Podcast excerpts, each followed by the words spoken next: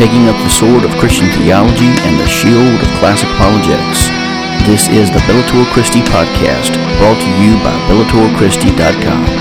Now join your hosts, Brian Chilton and Curtis Evelo, as we step into the arena of ideas.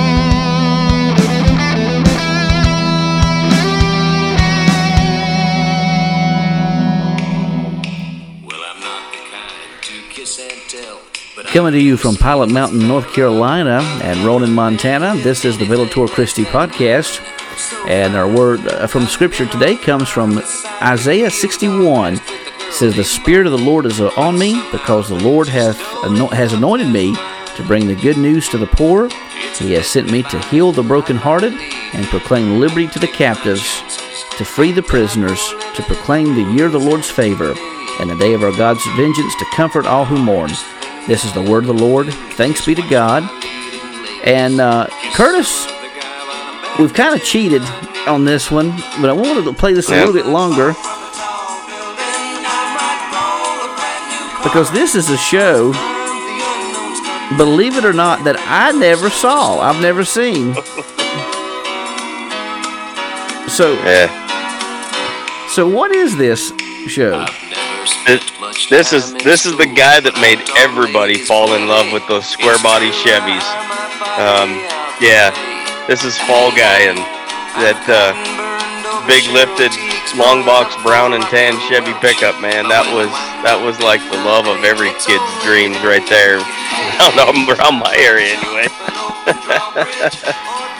Well, I mean, he, I hear you get on the video. You can see that truck jumping over.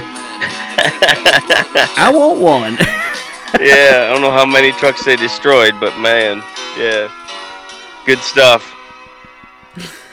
Yeah, good stuff. Yeah, the Fall Guy. He was a he was a stunt man in Hollywood, but he was also a private detective. So yeah, that is so cool. yeah. Yeah, before Rock Walker Texas Ranger was the cool one, Fall Guy had it before them. So Now that's saying something to say that he was cool before Chuck Norris was cool. yeah. So I heard a joke a while back, and uh, and uh, it says uh, it says uh, everyone everyone walks around wanting to wear Superman pajamas, but Superman walks around wearing Chuck Norris pajamas. There may be some truth to that. I just thought that was good. That was pretty pretty darn funny. Yeah, yeah. So we finished off the Christology series, and uh, and I hope that everybody's uh, satisfied with that um, as of now, and um uh, has information in there that we can go back. I mean, there's there's a lot of information in every single one of those podcasts that's take a long time to get through. I, I think it's um, some of the deeper stuff we've done, and I've I enjoyed it. Um, I enjoyed seeing how the scripture ties together with you know Old Testament, New Testament, and how um, a lot of the writers really held um, held held the high Christology. Um, and then and then the early church held to it and just the historical facts of it it's just it's just all powerful to me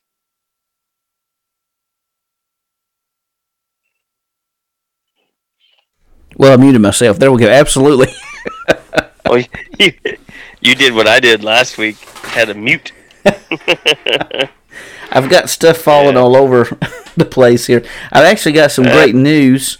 Um, you know, the uh, dissertation is not completely finished, but I am. Uh, I have completed the majority of the research uh, for uh, the dissertation, and chapter five is. I mean, I've got a few editorial things to still yet to do before submitting it, and I've got one small conclusion uh, to wrap up, which would be a sixth chapter, but it's not going to be nearly as detailed and, and, and involved as the other chapters were. So, for all intent and purposes, the dissertation is just about complete. It's just got a, Yeah. it, it's been boxed up. It's just ready to be wrapped and put a little nice little shiny bow and submitted, and it'll be done.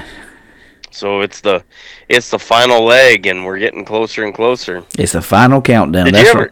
Did you ever think that you'd be this far along when you started? I mean, everybody shoots for it, but you know, you're like, man, that's a long ways away.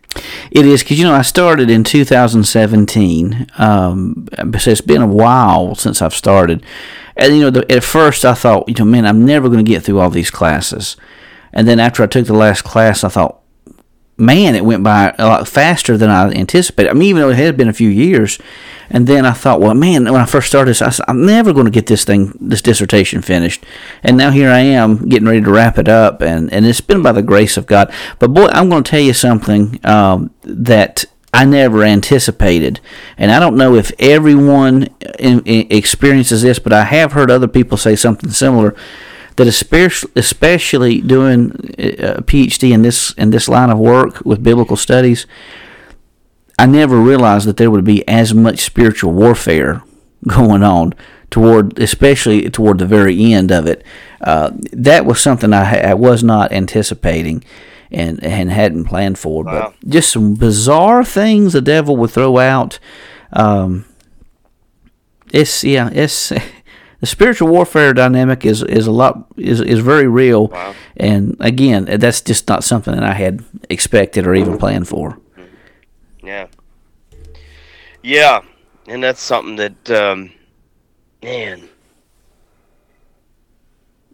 Christians for so long have walked unaware of the spiritual warfare and the spiritual battle and the spiritual realm.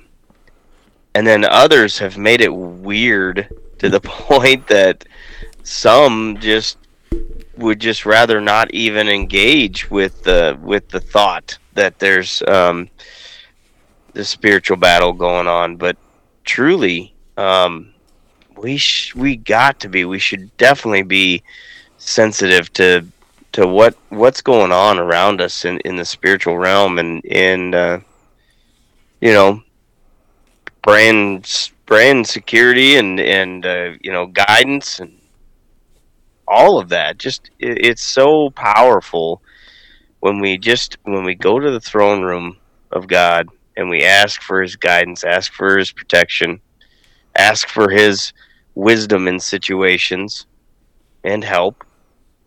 Yeah it's just we sh- we gotta we gotta walk spirit led for sure Well, and and the thing is, we- we've got to remember is that we live in a very spiritual world, and Mm. here again, working in hospice ministry as as I have been for the past almost two years.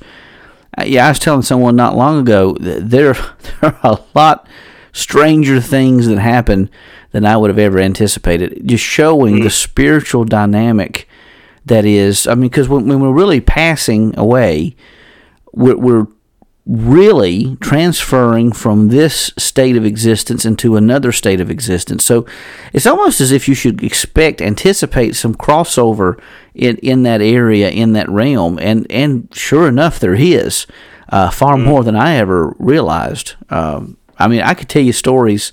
I was telling someone a story that happens, and it actually still happens to me. Uh, that uh, it's it's just really mind-boggling. Mm. Yeah. Some crazy stuff. Mm.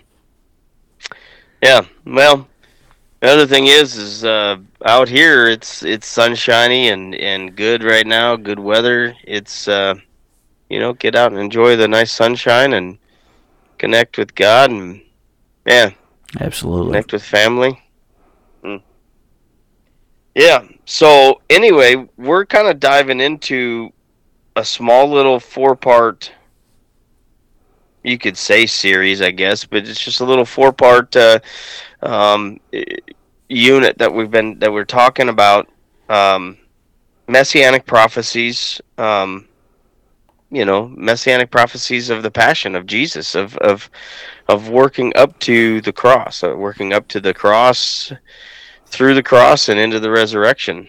Um, You, you, so yeah, you know what's amazing about this, and I I don't mean to take away from our, our podcast. It's amazing to think that we've only got two months left in this in season five.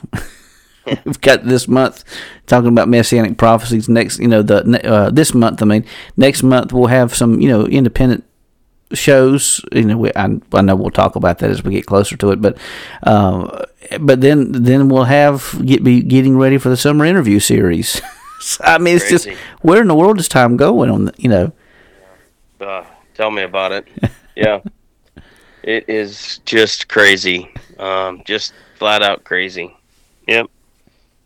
Oh, but the good thing is, is uh, you know you'll be defending your dissertation, and once that's done, then uh, there's going to be some other things coming on Bellator Christi that kind of looking forward to. You know, mm-hmm. being able to being able to kind of announce that for the people and yeah, man, absolutely. how much fun is that going to be? You know, we're going to be definitely soldiering on.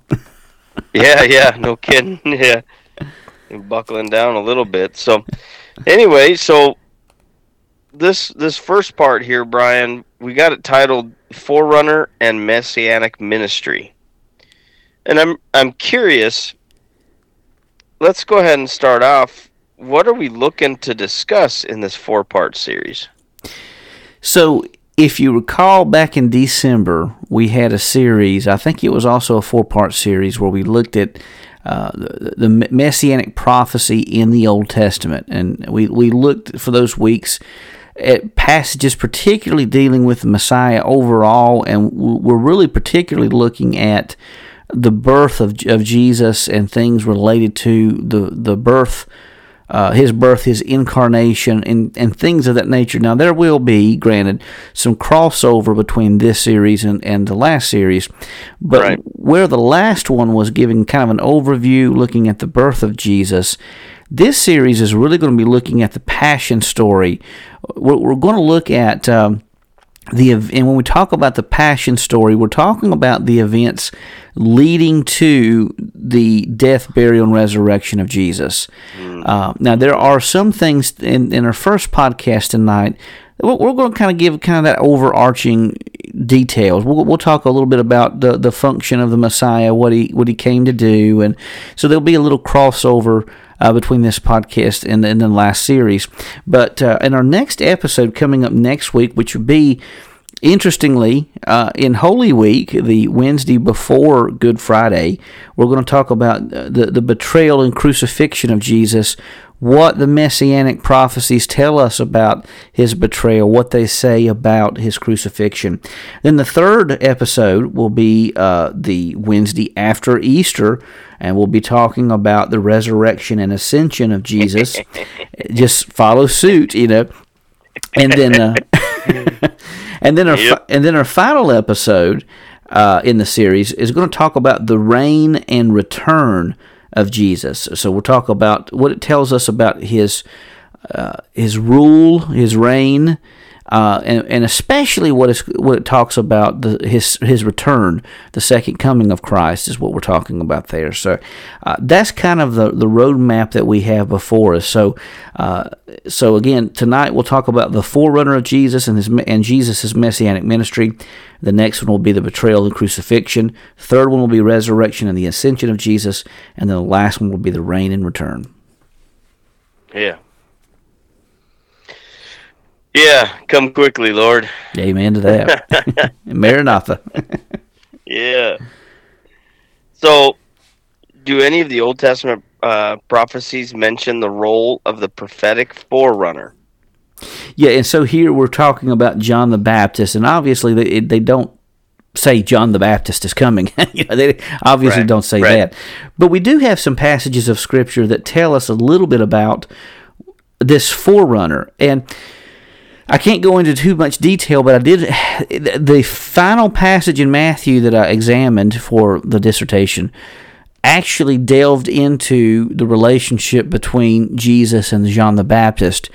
And there was a bit of discussion between the early disciples of John and, and the disciples of Jesus.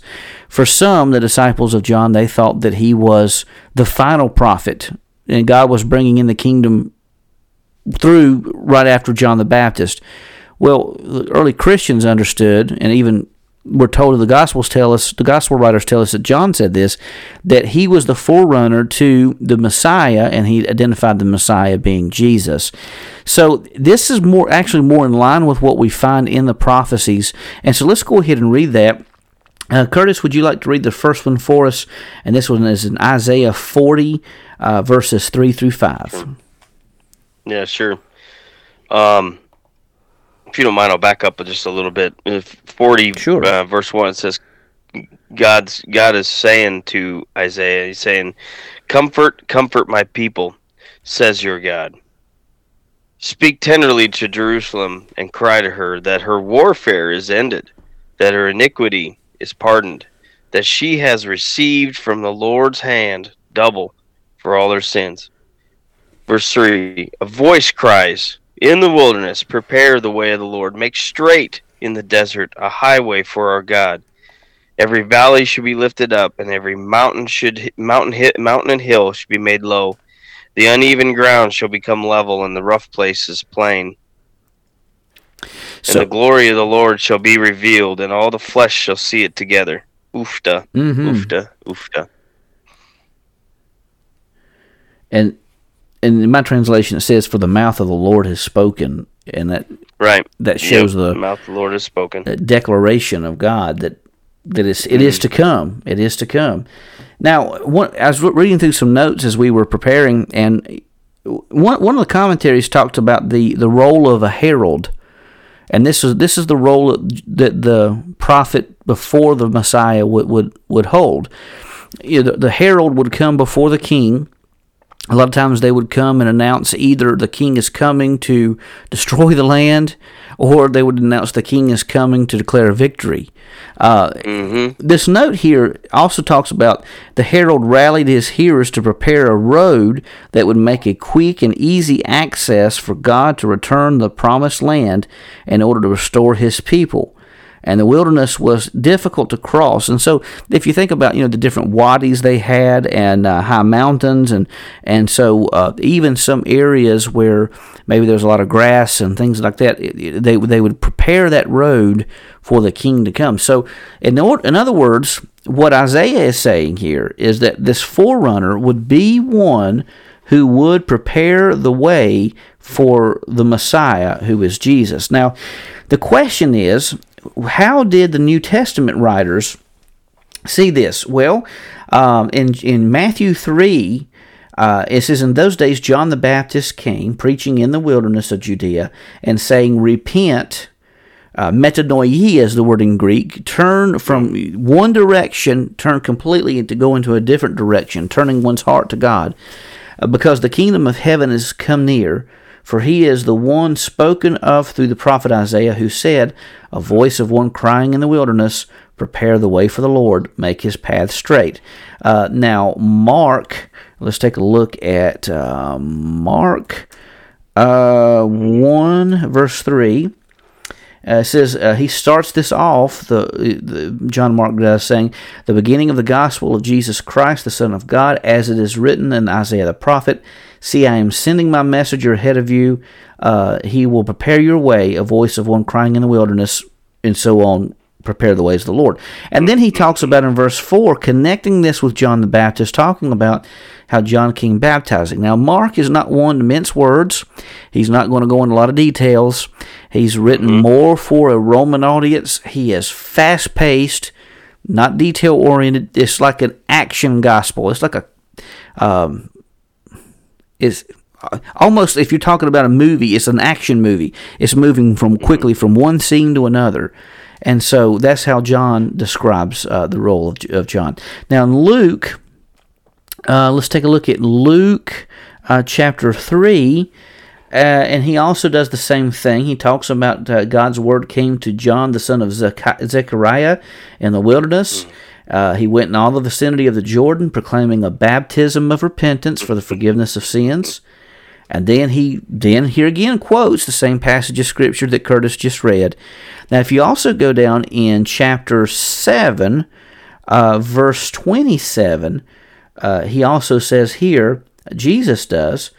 Uh, after this is now here again, this is part of the passage of scripture I was looking at in Mark, uh, Matthew's gospel. It's, t- it's the story of how John's disciples came and met with Jesus, and uh, they said, John wants to know, are you really the Messiah, or should we expect someone else? And I love this passage of Scripture because in verse 21, and Luke tells us, and it's implied in Matthew, Luke tells us explicitly, at that time Jesus healed many people of diseases, afflictions, and evil spirits. He granted sight to many blind people. And then he says, Go and report to John what you've seen and heard. The blind mm-hmm. receive their sight, the lame walk, those with leprosy are cleansed, the deaf hear, the dead are raised, and the poor are told the good news. Now, this is a quotation of, uh, or an allusion back to Isaiah 61. We'll talk about that a little bit later. And blessed is the one who isn't offended by me. And so he goes on to talk about John's ministry. And then he says in verse uh, verse 27, uh, see, I'm sending my messenger ahead of you. Now, this is a passage of scripture in, in Malachi, but here he still makes that connection of John being that forerunner uh, to his ministry. Mm-hmm. So mm-hmm. let's take a look now. Talking, we're talking about Malachi. Let's go to Malachi uh, chapter 3, verse 1. And I want to flip over here in, in this other Bible with you. Uh, Malachi, last book of the Old Testament. Mm-hmm and I am not going to win the sword drills tonight because I can't see. Oh, here we go. John Matthew Malachi chapter three and verse one. It says, "Behold," and when it says "behold," that means, "Hey, pay mm-hmm. attention." Absolutely. Hey, look out. it says, "I send my messenger, and he will prepare the way for me." And the Lord whom you seek will suddenly come to his temple, and the messenger of the covenant, who, in whom you delight, behold, he is coming, says the Lord of hosts.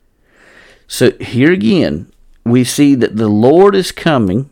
The Lord is coming, and there's a messenger preparing. Mm, a messenger preparing the way of the Lord. Now, I gotta be careful because I can't go too deep in this. because I'm still brimming, brimming with all of this stuff I've just done with the dissertation. But Jesus viewed himself as a divine emissary of God. That means okay.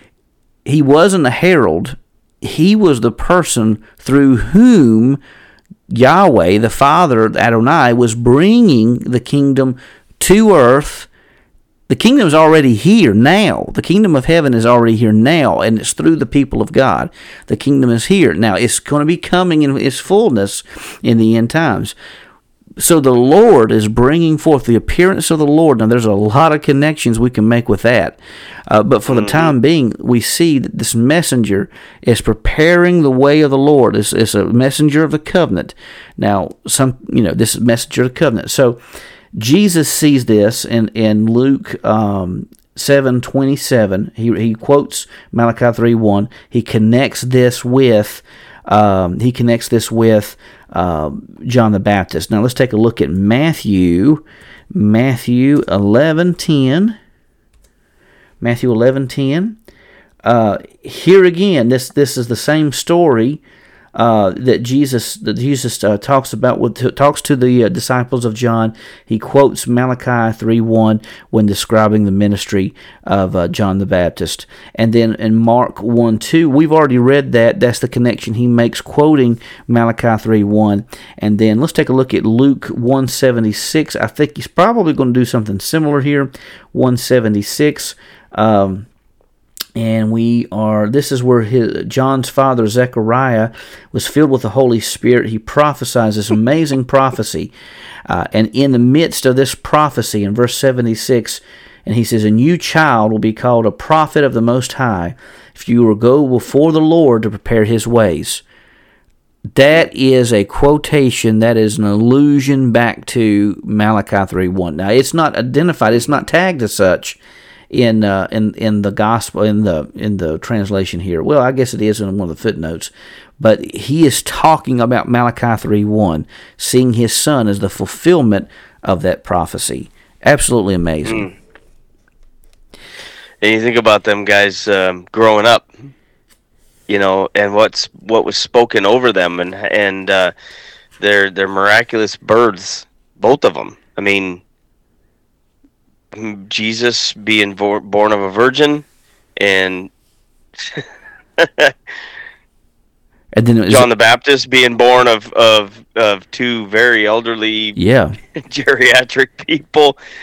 That's miraculous in itself. And and uh, you know, there's a scene on the series, the the series, The Chosen, and there's a scene in there where Jesus and John the Baptist both are talking together about it, and they both refer to their miraculous births at that. And I didn't even think of that when I said it, but but they when I after I said it, I it it hit me. I remembered them talking about that, and that is you think about it. Think about how they would have grown up with those stories and and the questions in their heads and their minds and then learning the scriptures as they grow.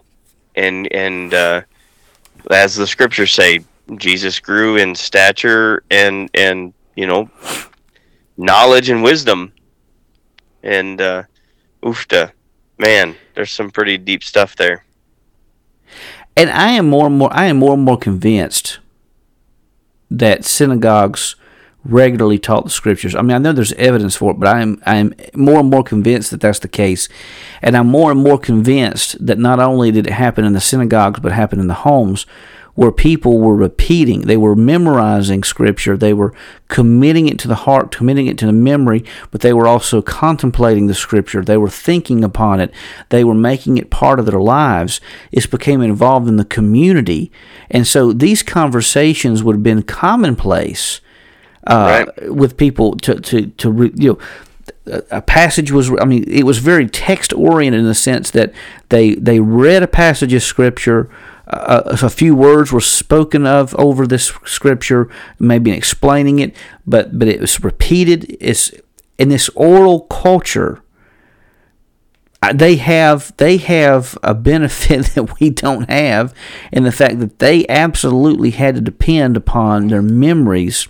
My wife made an mm-hmm. observation not long ago. She works with a uh, she she or she used to work with a uh, individual who was uh, not fully blind but very visually impaired, and said this individual had a memory like you wouldn't believe because they this person couldn't depend upon their eyesight.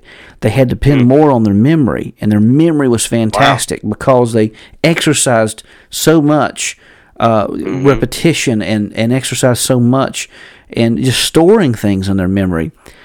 If you have a community of people doing this, the amount of information that can be preserved, preserved, and passed on from one generation to the next is just enormous because mm. it is self correcting all the way. It is absolutely phenomenal to consider. Mm. Amazing. Yeah, amazing. And then I know we had one one more in uh, uh, Malachi four. Yeah, Malachi four five. Four verse five that I think is is important to to pause and think about here because this is where God gets specific very specific. yes. This is who to look for. And says, Behold, I will send you Elijah, the prophet, before the great and awesome day of the Lord comes. And he will turn the hearts of the fathers and their children, and the hearts of their children to their fathers, lest I come and strike the land with a, dis- with a decree of utter destruction. So uh, there's a note here that says that uh, Elijah is mentioned some 28 times in the New Testament. 28 times Elijah wow. is mentioned in the New Testament. Huh. This was also, he was one of the guys that appeared with Moses on the Mount of Transfiguration.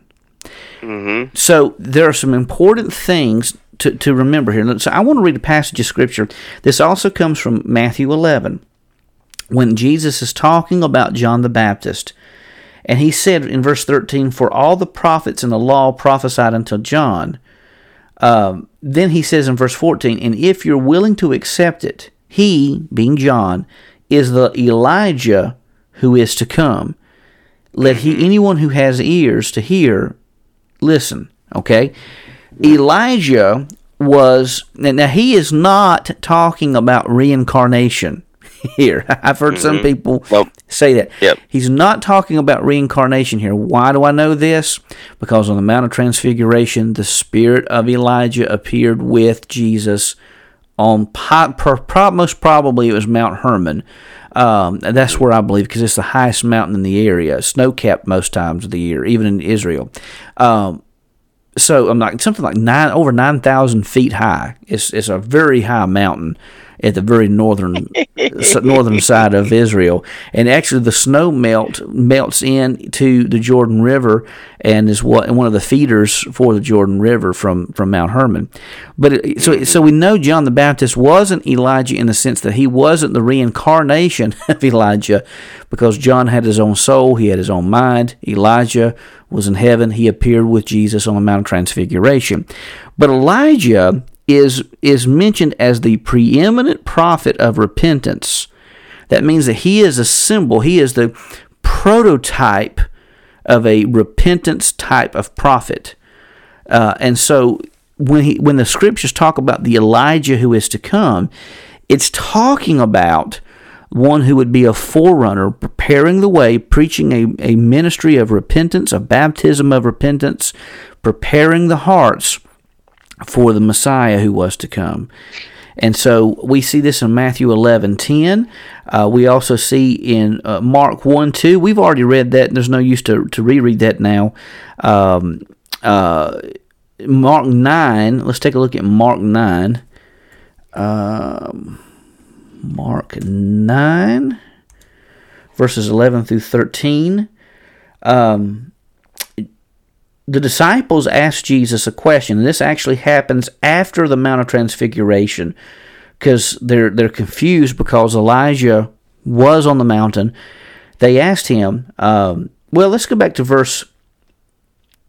I tell you what, let's go back to verse seven and read the following. A cloud appeared overshadowing them, and a voice came from the cloud. This is after Moses and Elijah had appeared with Jesus. This is my beloved Son, listen to him. Suddenly, looking around, they no longer saw anyone else with them except Jesus. As they were coming down from the mountain, he ordered them to tell no one what they had seen until the Son of Man had risen from the dead. They kept this word to themselves, questioning what rising from the dead meant. They didn't know. Then they asked him, asked Jesus, why do the scribes say that Elijah must come first? Jesus says Elijah does not does excuse me, Elijah does come first and restores all things, he replied. Why then is it written that the Son of Man must suffer many things and be treated with contempt? But I tell you that Elijah has come, and they did whatever they pleased to him, just as, as it is written mm-hmm. about him. Okay? So here again, John was the Elijah to come. Now, let's take a look at uh, uh, Luke 1. You know, let's, all right, let's go ahead and do it. Luke 1, um, verses 16 through 17. Uh, this is um, Zechariah saw the angel. Uh, there was, uh, and the angel says, he will turn many of the children to Israel. Um, let's see. Hold on a second. I'm sorry. Uh, what was it? Verses 16 and 17. Okay. He will be filled with the Holy Spirit uh, while he is still in his mother's womb. He will turn many of the children of Israel to the Lord their God, and he will go before him in the spirit and power of Elijah. The spirit and power of Elijah to turn the hearts of fathers to their children and the disobedient to the understanding of the righteous, to make ready for the Lord a prepared people. And of course, uh, Zechariah is saying, How is this? How can this be? Because I'm an old man. yeah, yeah, and then his wife got the best gift ever. Can you imagine Zechariah? I mean, you know, just just just think about it. I mean, I know we I know we beat up on Zechariah, but you got an angel standing in front. You're gonna be like, well, how am I gonna know? Exactly. uh, hmm. I just don't get it, man. Sometimes we just say stuff we probably shouldn't say, and then that's probably why the why the angels said, "Up, oh, you're done for now." that's that's very true. Well, I mean, it's it's like uh, you know, it, it's it's. I can't imagine Zechariah going home and telling his wife Elizabeth, "This is I saw an angel, and this is what the angel told us. We've got to have a romantic night because we're going to have a baby." And she looks at him saying, "Are you out of your mind?"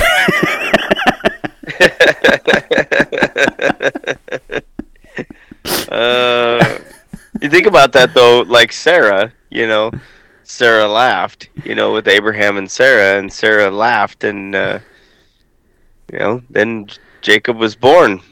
So, pretty crazy. yeah. so that's all the New Testament texts I have for Malachi 4 5. I mean, powerful. Curtis, I didn't think we were going to have a lot, but we're already 35 minutes past and we're only on the second question. Yeah.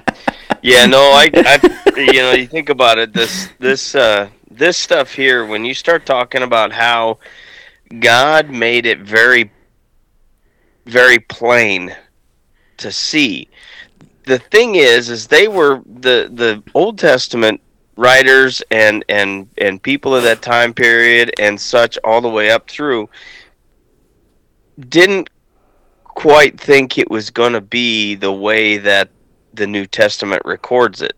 So the New Testament guys looking back at it and writing about that the the from that time period before that they weren't expecting all of these things to be folding and happening the way they did. Um, they they they were expecting Elijah, um, and even to this day, um, when you go to a Passover seder, they'll actually leave a, a chair open in a seder um, for Elijah, and they'll and really? they'll actually yeah, they'll actually go and they'll um, uh, well, I won't get into all of it because the Passover seders are just unbelievable, and you just got to look them up and, and even take part in one if you can before Easter. I just say to people, "Wow, you've got to take part in one." Um, just so many types and shadows and pictures and and just sounds and tastes and and just the depth of what a Passover Seder actually is is unbelievable. Um, but yeah, they'll they'll uh, they'll leave a, uh, spot open for um, around the table for uh, Elijah, and they'll actually have the kids run out um, and uh, run out the run out the door and uh, and yell yell for Elijah Elijah Elijah looking for them yeah wow. so yeah unbelievable when you think about it how it's all tied together so yeah so uh, what what do the Old Testament scriptures say of the roles that the Messiah would hold. Now, this kind of dips into our last series on Christology because we were talking about the three roles of the Messiah, uh, not the yeast rolls or anything like that, but we're talking about R O L E S, the roles, the responsibilities, the job titles that the Messiah fulfilled. And we know that he fulfilled the roles of prophet, priest, and king. So, uh, mm-hmm. pertaining to the prophet, uh, we look at Deuteronomy 18, verses 15 through 19. Would you mind reading that for us, Curtis? Yeah. Let me go to the second law here.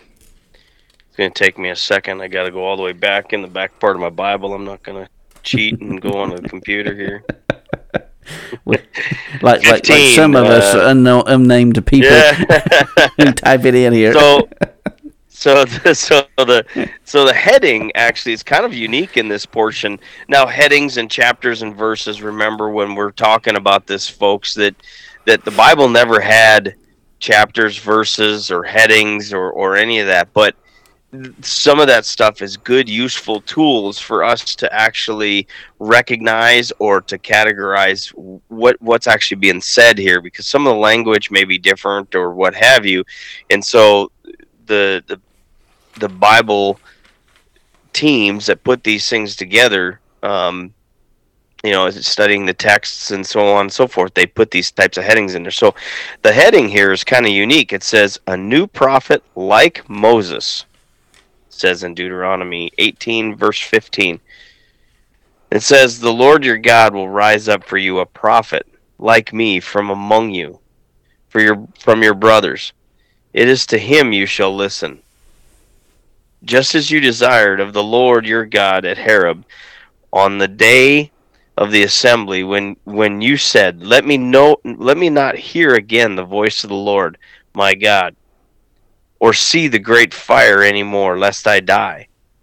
And the Lord said to me, They are right in what they have spoken. I will raise up for them a prophet like you among their brothers, and I will put my words in his mouth, and he shall speak to them all I commanded him. Mm. And then let me go on to verse 19 here. It says, And whoever will listen to my words that he shall speak in my name, I myself will require it of him. So there's some interesting things here, even with this whole entire section.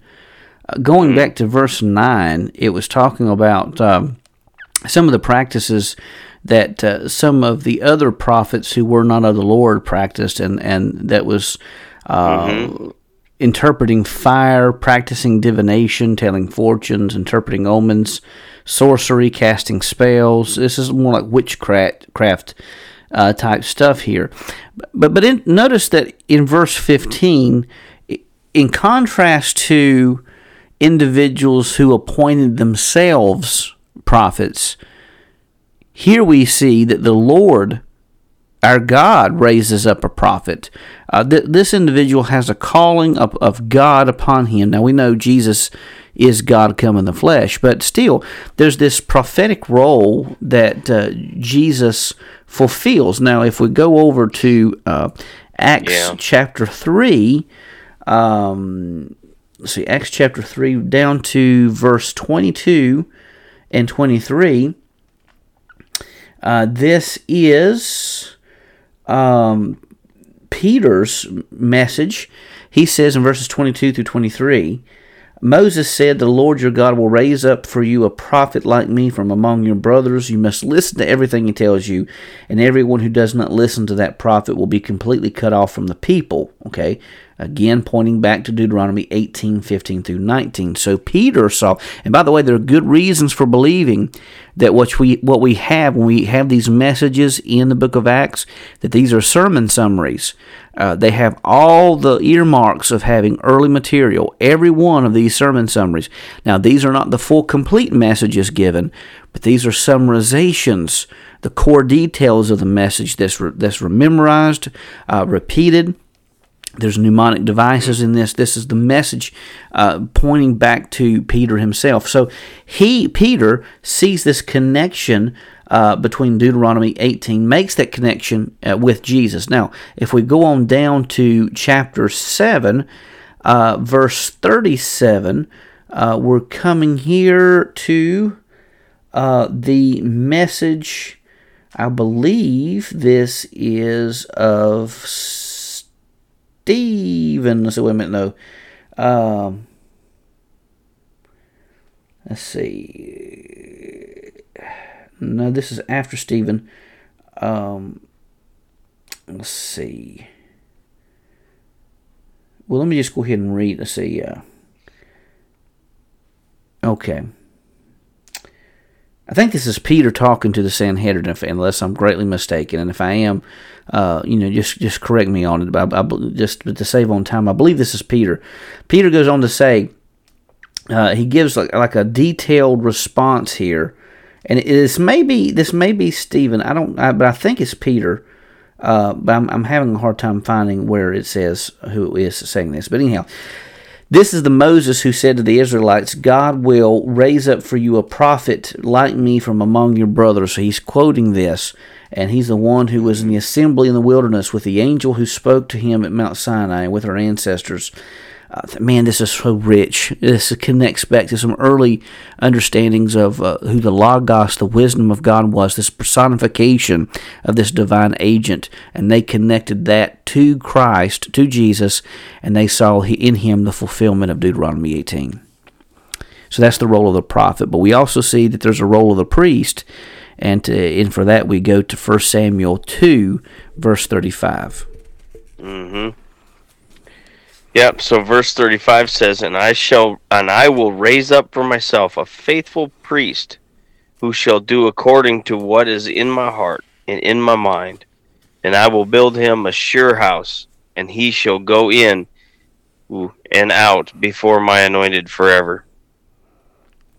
So the important thing here, and I'm looking here at some notes uh, that that's on this passage of scripture. It says some suggest Samuel was intended what is intended by the phrase "a faithful priest," but Samuel did not have an everlasting dynasty as mentioned in chapter eight, verse one through five.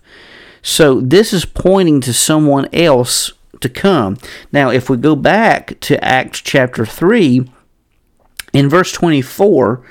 Uh, here again is uh, the message of Peter uh, right after he quotes from Deuteronomy, in verse 24, he says, In addition, all the prophets who have spoken from Samuel and those after him have foretold these days uh, of, of this high priest. Uh, you are sons of the prophets and the covenant that God made with your ancestors. So there's an allusion back to this priestly ministry of Jesus. And of course, for more details, we can go no, to know yeah. place. If if nothing, nowhere else, go to the book of Hebrews, and you see the priestly role of the Messiah and as, as it was yeah. interpreted by the early church. Mm.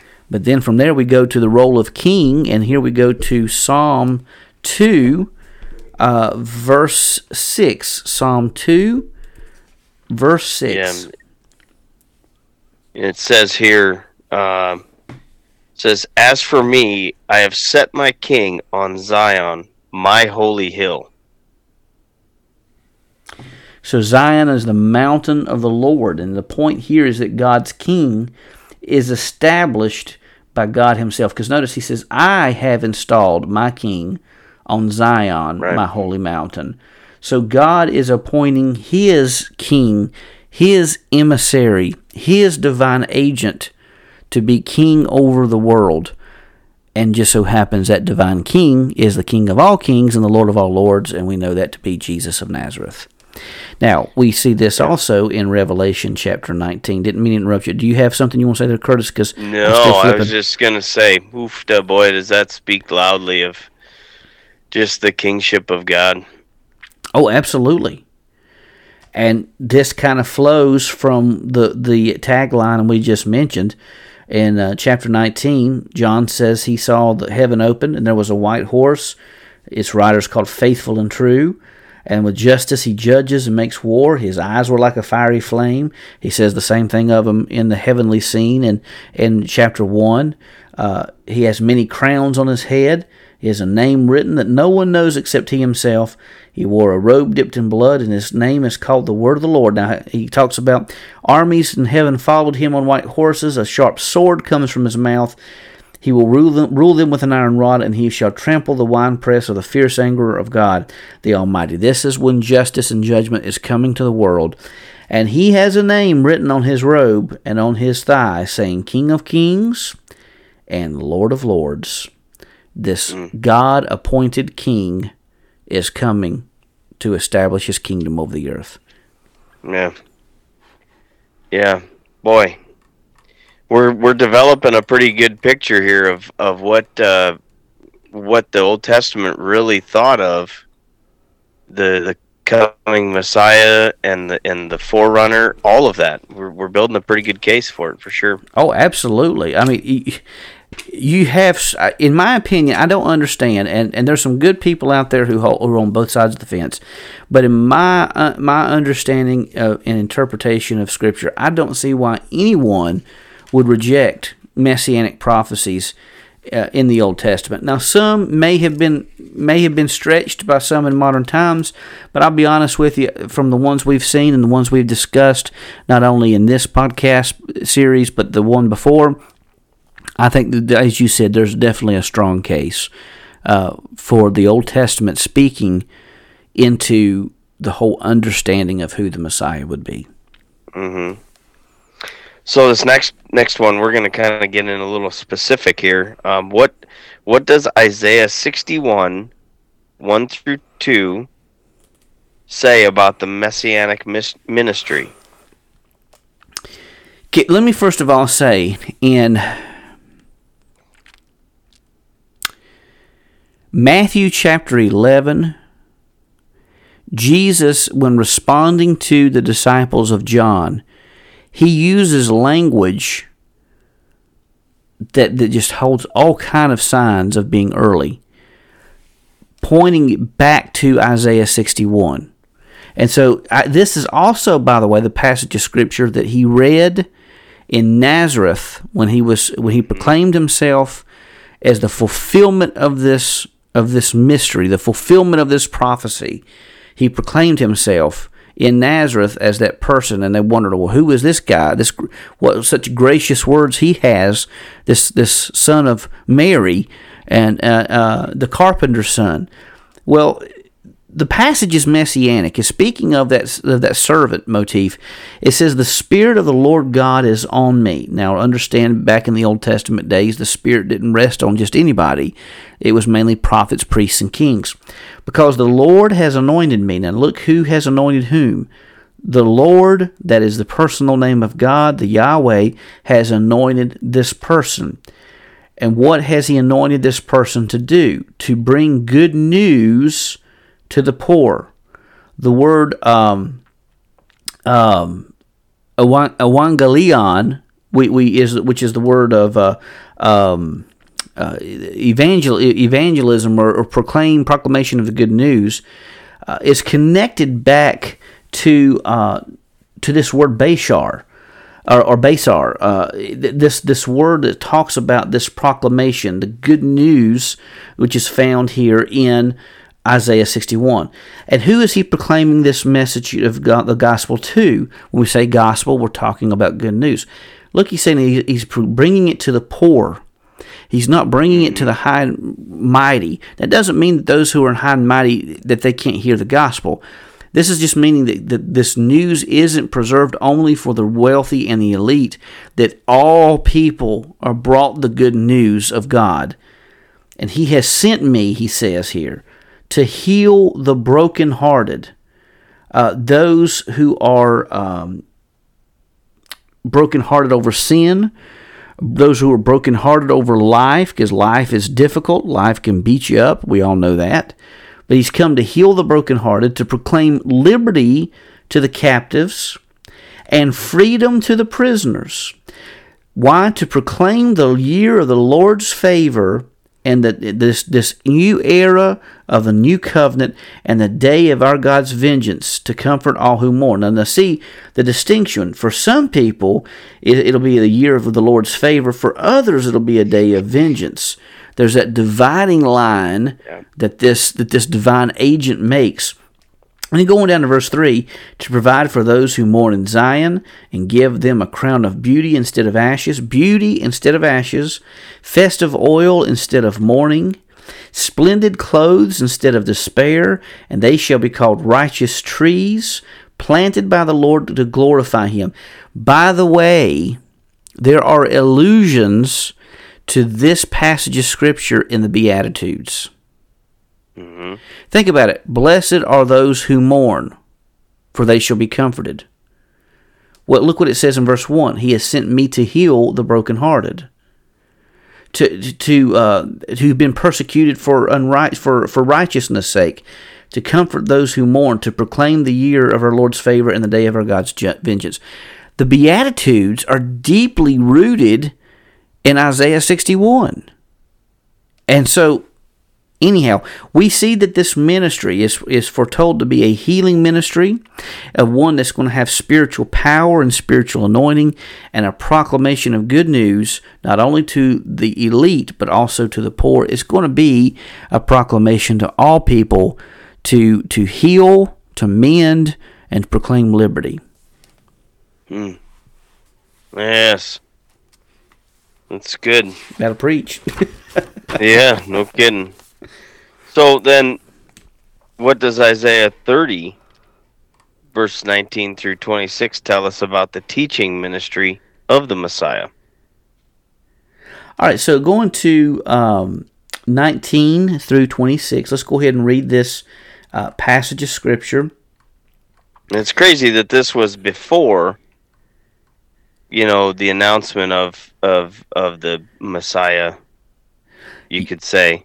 Yeah, there there are good reasons for believing that the the servant, and obviously the servant so- songs and uh, the, the servant is really focused in in chapters 40 through 66 but there are reasons for believing that there are, that there are allusions to this servant even prior to uh, chapter 40. That that the entire book of Isaiah has something alluding to uh, or concerning the, the the servant. So here, here the, for the people will live on Zion. This is the holy mountain of God in Jerusalem. You will never weep again. He will show you favor to uh, show favor to you at the sound of your outcry. As soon as he hears, he will answer you. Here in verse 20, the Lord will give you a, a meager bread and water during oppression, but your teacher, okay, your teacher will not hide any longer. Your eyes will see your teacher, and whenever you turn to the right or the left, your ears will hear this command behind you. This is the way, walk in it. Then you then you will defile your silver plated idols and your gold plated images. You will throw them away like minstrel cloths and call them filth. And so he goes on and, and, talks about streams flowing with water will be on every high mountain and every raised hill on the day of, uh, and you know goes goes on and talks about uh, the, the judgment of God, the, the favor of God for those who, uh, which depending on which side of the aisle that you're on. So, but nonetheless, he's talking about this teacher. Many people believe that this teacher is talking to or talking about the Messiah, and that that was fulfilled by the teaching ministry of Jesus. Now, there's a lot more we could go into that, but for the sake of time, we'll have to leave it just it, leave it there at this time. I would certainly think that uh, you can you can look at Jesus's ministry and look at what what he accomplished in fulfilling this prophecy. Oh, absolutely, absolutely. So, so which Old Testament scriptures speak of the triumphal entry of Christ, and what do they tell us? Okay, so as as we're moving along, we're now talking about the triumphal entry of Jesus. Coming up this Sunday, uh, we're going to have what's called Palm Sunday. This is the Sunday before Easter. This starts what, what's traditionally called Holy Week on Palm Sunday, this is the Sunday where historically Jesus entered uh, the gates of Jerusalem riding on a, was the coal of a, uh, uh, I think of a donkey, if I'm not mistaken. Yep.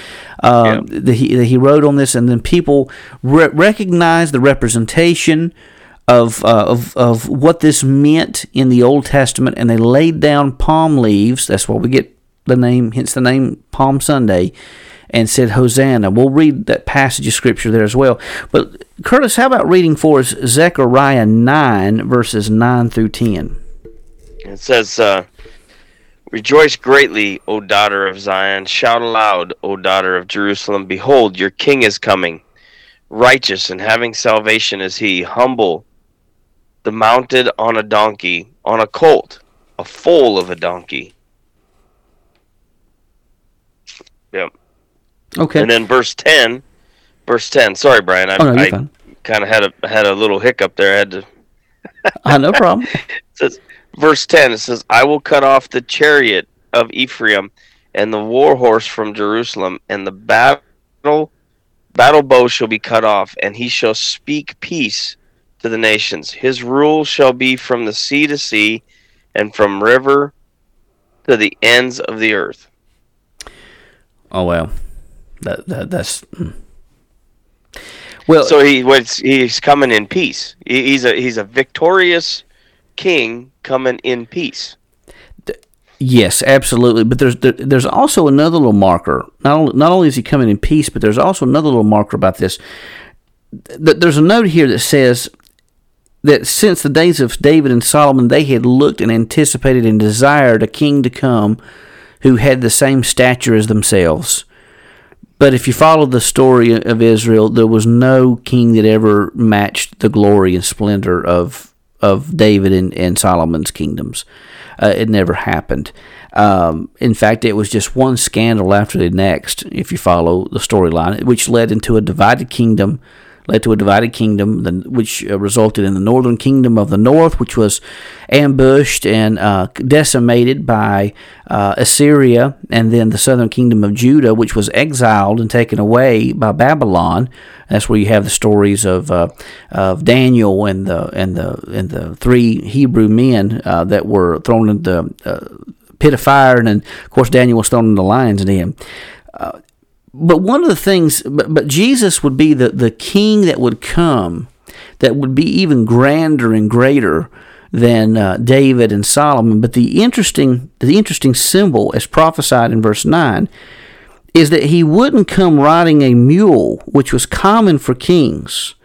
He would ride a donkey, which signifies, signifies unexpected humility and this prophecy was recognized by early Christians as applying to Jesus' triumphal entry into Jerusalem.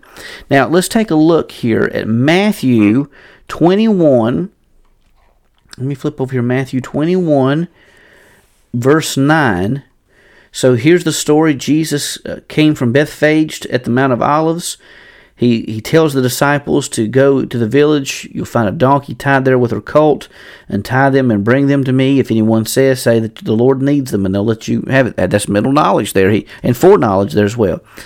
So he goes on to say in verse 9, so he uh, rides in on the donkey uh, the disciples went, verse 6, did just as Jesus directed them. They bought a, bought, brought the donkey and the colt.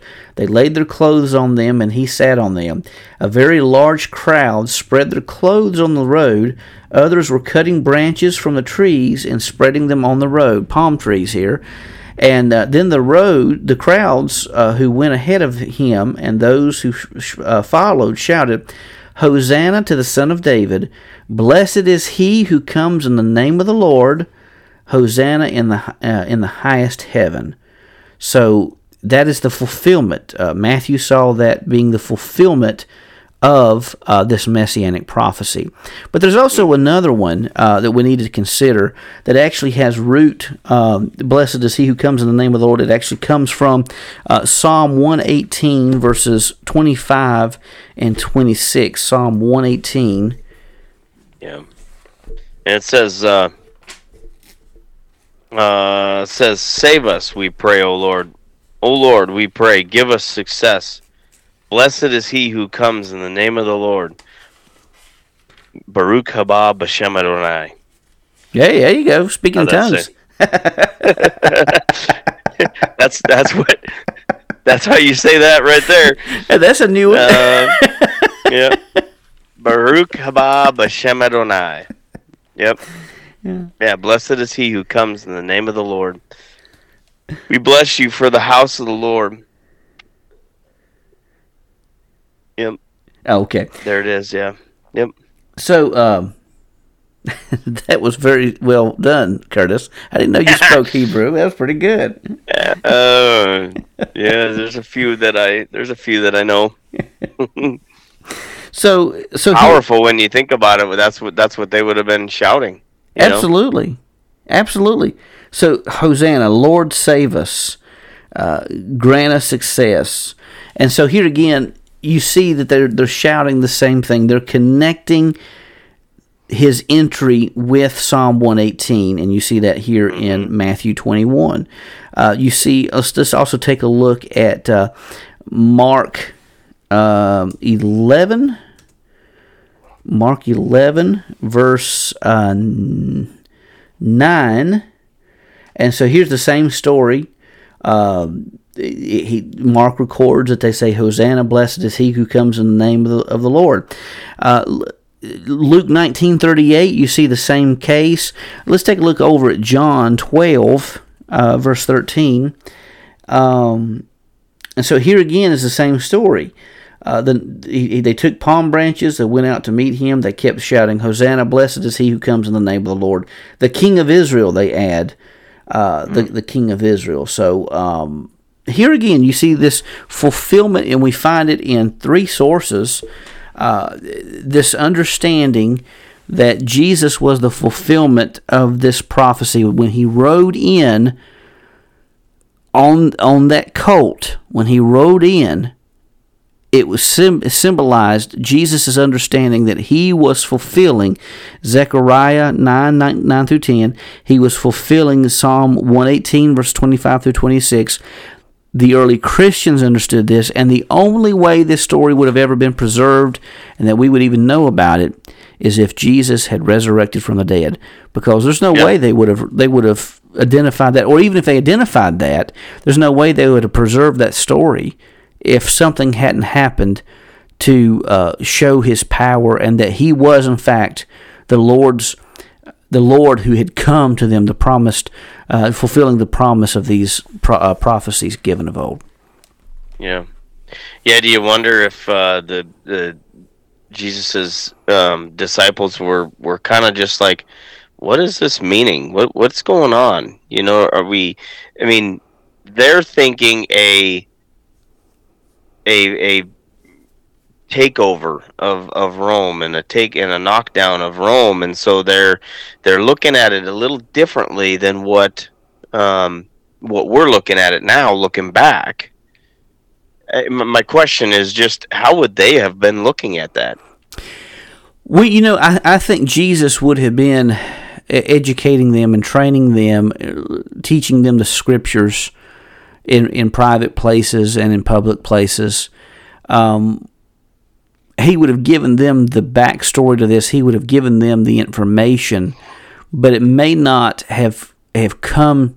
And because he was telling them, for instance, he told after Simon Peter said, "You are the Christ, the Son of the living God." He told them the mission, what would be happening, and how this would be the fulfillment of the scriptures. But they didn't understand it. They said, "Well, this means we're going to go fight and we're going to take over Israel."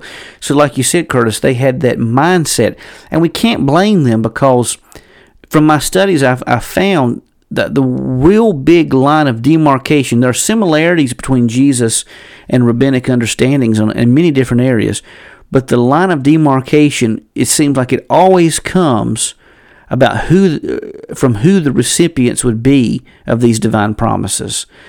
For, for, for greatly the rabbinic understanding would have held that Israel and Israel alone would have been the recipient of these promises and that's that's why this understanding of a violent takeover would have been in consideration. But Jesus is saying no, there's another plan that God has mm-hmm. established, and it's not only for Israel, but it's for all people. And it just so happens if you look at the texts instead of the traditions uh, that that uh, they had established for themselves, instead of the interpretations, but you look at the scripture, the scripture says that. But yeah. and we can't blame them because we all do it. You know, a lot of times we get stuck in our own niches and and our own uh, interpretations, and so it, it kind of leads us away from what the scripture may actually be saying.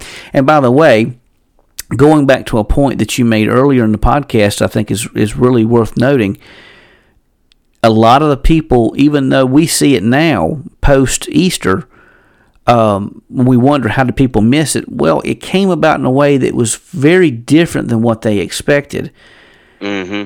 And so, and they had the scripture, they knew the scripture. So, the end times scenario for us is going to happen much the same way. We know the general facts, we know the general details, we know the general seasons to look for, but I can about guarantee you that when all is said and done, after we're resurrected, after the Lord returns, and we look back at how it happened, we'll be saying, Ah, how did we miss that? But in our own minds, we had it arranged a different way than what the Lord was going to bring about. Even though we had all the details that we needed to know. yeah. So there you have it, folks. It's uh, some of the stuff right here that uh, is good to take in, good to start getting your uh, mind wrapped around what we're approaching now. So going into, like Brian was saying, going into uh, Palm Sunday, um, going into all these um, times and seasons, um, search for them, look them up, and, and try to figure out what what's being said and done, and maybe even take in a, a, a Passover Seder if you can, or or uh, read about one, or look at look one on online and and watch one go on. Uh, these are important things that that point to Christ as we go into the Passion uh, the Passion Week, and uh, as as God was preparing the way he was also preparing his lamb for the cross. And that is something powerful that we should all be thinking of right about now because as we enter into this season, there is something great. And the enemy would love nothing more than to take in and distract us from what we're supposed to be doing, taking in the love of Christ that was hung there on the cross. And we here at Bellator Christi want to thank you for spending that time together with us, and we value that time. Our prayers that this podcast helps stretch your mind and is a place to strengthen your faith as we strive to create an atmosphere of discussion and a reliable source of information. Join us next time on the Bellator Christi podcast, and until next time, Brian and I say, Soldier on, friends. friends.